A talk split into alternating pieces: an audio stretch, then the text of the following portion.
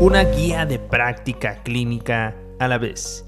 Bienvenido a tu podcast, el podcast de medicina, clases en 15 minutos de simbiosis académico, donde estamos haciendo un repaso de las guías de práctica clínica mexicana en su versión de referencia rápida para que tengas una herramienta para que estudies todos los días, cada uno de los días, de forma eficiente, de forma concreta, que repases los temas que te van a preparar para el día de mañana ser un excelente médico, un excelente profesional. Y si estás preparándote para el examen nacional de residencias médicas, esta es tu herramienta que puedes utilizar como apoyo diario. Bienvenido, yo soy el doctor Héctor Guzmán Aquino y como siempre es un placer para mí estar aquí contigo. El día de hoy vamos a hablar de un tema que ya hemos abordado en nuestro podcast, pero desde el punto de vista en el que lo estudia un estudiante, valga la redundancia. Es decir, eh, alguien que no sabe nada del tema y por ende en aquella ocasión le dimos un enfoque desde la fisiopatología para entender más esta enfermedad, que es una de las más prevalentes en nuestro medio. Si, si quieres repasar un poquito más aquellas cosas de, este, de básico, pues por supuesto yo te invito a que revises ese, ese capítulo es uno de los primeros. Y si no, pues aquí vamos a enfocarnos específicamente en lo que dice nuestra guía de práctica clínica. Sin más, pues vamos a comenzar con esta nueva revisión. Diagnóstico y tratamiento del síndrome de ovarios poliquísticos es la guía de referencia rápida que vamos a revisar el día de hoy. Tú sabes que como definición el síndrome de ovario poliquístico o ovarios u ovarios poliquísticos es un desorden caracterizado por infertilidad, hirsutismo, obesidad y trastornos menstruales como oligomenorrea, amenorrea y anovulación. Y puede ser identificado en el ultrasonido aumento del tamaño de los ovarios asociado a la presencia de folículos atrésicos. Es curioso porque, aunque la patología se llame ovarios poliquísticos, no es una determinante. Puede haber ovarios que no tengan quistes y aún estamos con esta enfermedad y ahorita vamos a revisar qué nos dice la guía al respecto. Como prevención se aconseja la detección oportuna porque esta enfermedad tiene complicaciones a largo plazo, más allá de las que vamos a ver en los trastornos menstruales. Y la presencia de hiperandrogenismo y anovulación crónica en el adolescente o la adolescente será suficiente para iniciar tratamiento una vez excluidas otras causas de hiperandrogenismo. Entonces en esta enfermedad tenemos hiperandrogenismo. El diagnóstico podemos eh, tener la parte eh, clínica, sintomatológica y vamos a observar qué nos dice la guía de práctica. Signos y síntomas. Precisamente vamos a ver hiperandrogenismo clínico o hiperandrogenemia, caracterizada por hirsutismo y acné. Son los datos más, eh, más destacables. También podemos tener acantosis nigricans y zonas hiperpigmentadas en la nuca u otras áreas tales como las axilas y las ingles. Y esto no refleja resistencia a la insulina. Estas pacientes son propensas a diabetes el día de mañana.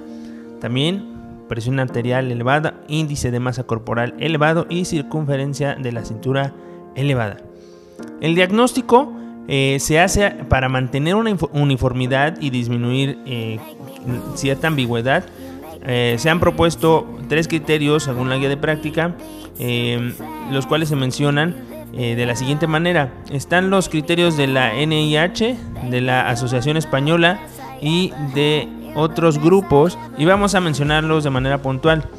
Los signos para generar criterios son eh, primero, eh, precisamente el hiperandrogenismo clínico o hiperandrogenemia. El segundo es oligoovulación o anovulación. El tercero, ovarios poliquísticos. Y el cuarto, exclusión de trastornos relacionados a hiperandrogenemia distintos a este. ¿Sale? Entonces, eh, la hiperandrogenemia se va a determinar por laboratorio y ahorita vamos a ver cómo la vamos a realizar. Con estos cuatro criterios si se cumplen al menos dos de ellos, podremos eh, hablar de síndrome de ovario poliquístico. En el diagnóstico clínico también se puede observar hipertensión, un índice de masa corporal en el sobrepeso o, la obesidad, que estará por arriba de 25 kilogramos por metro cuadrado. Una circunferencia de cadera mayor a 90 centímetros y la presencia del hiperandrogenismo la veríamos, repito, como acné y sutismo. También podemos observar alopecia y acantosis nigricans como eh, datos de resistencia a la insulina. ¿Qué pruebas de laboratorio tenemos para demostrar el hiperandrogenismo? Podemos medir la testosterona total, globulina fijadora de hormonas sexuales, que normalmente es baja, y también el índice de andrógenos libres que puede estar normal o elevado. Y en el caso de la testosterona vamos a tener una alteración a partir de mayor de 60 nanogramos por decilitro que nos dará el diagnóstico o nos orientará hacia el síndrome de ovario poliquístico. Y para excluir otras causas de hiperandrogenismo hay que determinar hormona estimulante de la tiroides, prolactina, 17 hidroxiprogesterona, cortisol libre urinario de 24 horas o prueba de supresión de dexametasona y también la medición de hormona folículo estimulante y hormona leutinizante. Si estas eh, se encuentran normales mm, y la testosterona elevada o alterada, nos dirige más a pensar el síndrome de ovario poliquístico. Tomando en cuenta estas pruebas diagnósticas de laboratorio, hay que entender entonces que hay diagnósticos diferenciales y esos son los siguientes. Por ejemplo, tenemos hiperprolactinemia o prolactinoma, también hiperplasia suprarrenal congénita no clásica, síndrome de Cushing, tumores secretores de andrógenos como tumores suprarrenales o neoplasias ováricas, acromegalia, hipotiroidismo, falla ovárica temprana y uso de drogas. Todos estos pueden ser diagnósticos diferenciales que nos van a alterar las condiciones que vamos a ver, las condiciones clínicas de un síndrome de ovario poliquístico. Descartando todas estas, tendríamos otro de los cuatro criterios que hablamos al principio. Ahora, ¿por qué es importante la detección del síndrome de ovario poliquístico? Porque este se asocia a varias complicaciones. Primero, hay mayor riesgo de padecer diabetes tipo 2 o intolerancia a la glucosa. En presencia de obesidad, pues obviamente también existe la asociación a la diabetes. Hay un aumento de riesgo cardiovascular, por lo tanto, asociación con síndrome metabólico. También se asocia con cáncer de endometrio y hay un mayor riesgo de desarrollo de diabetes gestacional, hipertensión inducida por el embarazo, preeclampsia y parto pretérmino. Por lo tanto, hay que hacer mucho hincapié en la realización de la detección oportuna de alteraciones metabólicas de los carbohidratos en mujeres con sospecha o con diagnóstico de SOP, de síndrome de ovario poliquístico. Y se debe hacer entonces una prueba de tolerancia a la glucosa que se deberá repetir anualmente. Hablando de las recomendaciones en lo que respecta al tratamiento, hay que entender entonces que todas estas alteraciones hormonales nos van a dirigir a estos diversos trastornos, desde las complicaciones que tienen que ver con el hiperandrogenismo, como el hirsutismo, hasta eh, tener resistencia a la insulina, que nos dirige hacia diabetes, hipertensión, obesidad. Entonces, el tratamiento es precisamente abordar todas estas manifestaciones a partir de cambio en hábitos y algunos medicamentos. Por ejemplo, es muy importante reforzar la idea de perder peso. Esto nos va a ayudar a reducir el hiperinsulinismo y el hiperandrogenismo, también el riesgo de diabetes tipo 2 y de enfermedades cardiovasculares y ayuda a regular el ciclo menstrual.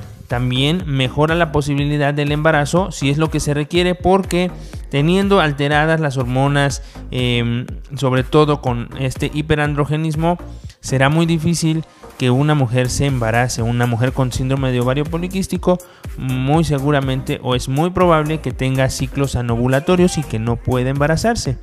También entonces hay que derivar a un nutriólogo para incorporar un programa de control de peso y eh, realizar ejercicio para eh, ayudar a buscar esta pérdida de peso. En lo que respecta a la terapia farmacológica, se ha demostrado que el uso de metformina en pacientes con síndrome de ovario poliquístico presenta efectos positivos eh, con dosis que varían de 1 a 2 gramos por día repartido en 2 a 3 tomas. Por lo tanto, el uso de metformina en pacientes con síndrome de ovario poliquístico debe ser prescrito por el especialista. En lo que respecta al tratamiento quirúrgico, actualmente se realiza incisión ovárica laparoscópica. Esto para ayudar a restaurar la ovulación. Sin embargo, pues debe ser juicioso y como todo, pues debe evaluarse de forma individual. Para tratar el hirsutismo, recuerda que el hirsutismo es el crecimiento excesivo de vello en donde en áreas donde no eh, crece normalmente en la mujer se puede optar por diversos tratamientos según el grado y la escala de Perryman-Galway es la indicada para determinar el grado de hirsutismo. Voy a mencionar rápidamente qué medicamentos tenemos como elección. Tenemos a la ciproterona, espironolactona puede funcionar, finasterida y flutamida, que estos medicamentos funcionan precisamente como antiandrógenos. Ahora hay una consideración muy importante, si nuestra paciente eh, decide o desea tener un embarazo, eh, ante cualquier tratamiento antiandrogénico eh, debe asegurarse de anticoncepción efectiva porque si esta persona, si esta paciente se llega a embarazar, existe riesgo de feminización de feto masculino por el tratamiento para el insultismo. Por lo tanto, los antiandrógenos de efecto prolongado deben de suspenderse al menos dos meses antes de buscar un embarazo. Más adelante en otro podcast hablaremos de específicamente de la infertilidad. En este caso, las mujeres con síndrome de ovario poliquístico, tratar la, eh, la infertilidad será a partir de utilizar ciertos medicamentos. Por ejemplo, en las mujeres eh, que se asocia a ovulación por síndrome de ovario poliquístico y habiendo descartado otros factores relacionados con la infertilidad, podemos utilizar citrato de clomifeno o también tamoxifeno para aumentar la posibilidad de ovulación y de esa manera buscar el embarazo.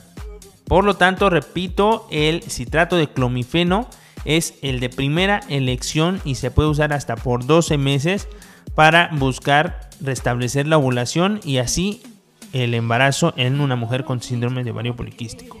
Si este medicamento no funciona, puede buscarse la inducción de ovulación con gonadotropinas. Existen varios compuestos como la FSH recombinante o la FSH urinaria aunque no hay reportes de diferencias en los resultados al seleccionar estos medicamentos. Ok, para cerrar este tema, vamos a hacer un breviario de lo que es síndrome de ovario poliquístico. El síndrome de ovario poliquístico, recuerda entonces que es un síndrome complejo caracterizado por hiperandrogenismo clínico, hay oligoovulación o anovulación, existen ovarios poliquísticos que pueden ser detectados por imagen. Y eh, para cerrar con criterios debemos excluir trastornos relacionados a hiperandrogenemia. Hay muchos diagnósticos eh, diferenciales como lo son hiperprolactinemia, la misma obesidad puede generar estos trastornos, hiperplasia suprarrenal, síndrome de Cushing y el tratamiento debe ser dirigido y debe ser considerado de acuerdo a las necesidades de reproducción de la mujer. Si la mujer desea embarazarse hay que buscar eh, el embarazo con citrato de clomifeno y si no desea embarazarse, podemos utilizar medicamentos sobre todo para disminuir la producción de andrógenos y estos son los tratamientos antiandrogénicos, como lo es la ciproterona, espironolactona, finasterida y flutamida. Por último, recuerda que tratar este, este síndrome, más allá de tratar las complicaciones estéticas que tienen que ver con el hirsutismo o las complicaciones a nivel de el ciclo menstrual, es importante intervenir para disminuir el riesgo de enfermedades a, largo plazo como lo son obesidad, síndrome metabólico, resistencia a la insulina, diabetes tipo 2, diabetes gestacional y problemas cardiovasculares. Y hasta aquí llegamos con este tema, un tema muy importante hay que tenerlo presente, es muy preguntable ya que es muy frecuente, insisto, en, aquí en México y en general. Así es que te recomiendo que le des una buena repasada a esto, que te quede bien claro. Y repito, tenemos otro capítulo donde hablamos un poquito más a profundidad del síndrome, donde hablamos cómo se genera y otros detalles que probablemente te funcionen para entender mejor y para recordar mejor este tema. Sin más, como siempre, yo te agradezco que estés aquí. Yo me despido por el día de hoy. Nos seguimos escuchando y si apenas te estás incorporando con nosotros, te invito a que escuches todos los podcasts que ya eh, tenemos para ti. Ya estamos en el capítulo 11 de esta serie de Enarm Flash. Como siempre, es un gusto enorme para mí. Soy el doctor Héctor Guzmán. Nos escuchamos en la próxima. Chao, chao.